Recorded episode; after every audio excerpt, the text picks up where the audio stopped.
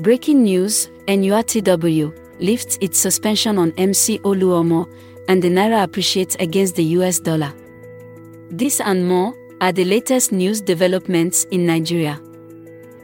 This is a quick summary list of Nigeria's news headlines from Newscroll. I am Lola, and today is September 8, 2023.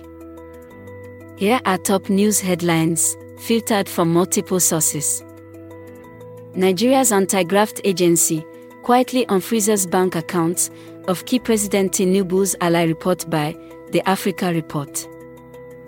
Number 2, Naira bounces back and appreciates by 4.5% against the US dollar 24 hours after President Tinubu's victory at the election tribunal.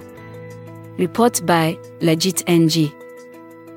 Our final three headlines are as reported by The Guardian NG, The Cable NG, and Tribune Online.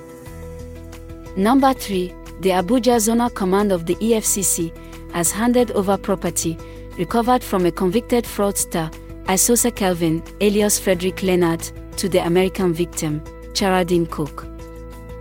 4. The NURTW lifts its suspension on MC Oluomo after five months. 5. President Bola Tinubu has called on Nigerians to harness the country's rich diversity as a uniquely powerful tool for advancing prosperity and national development for the benefit of all citizens. This rounds up the news updates in Nigeria via Newscroll.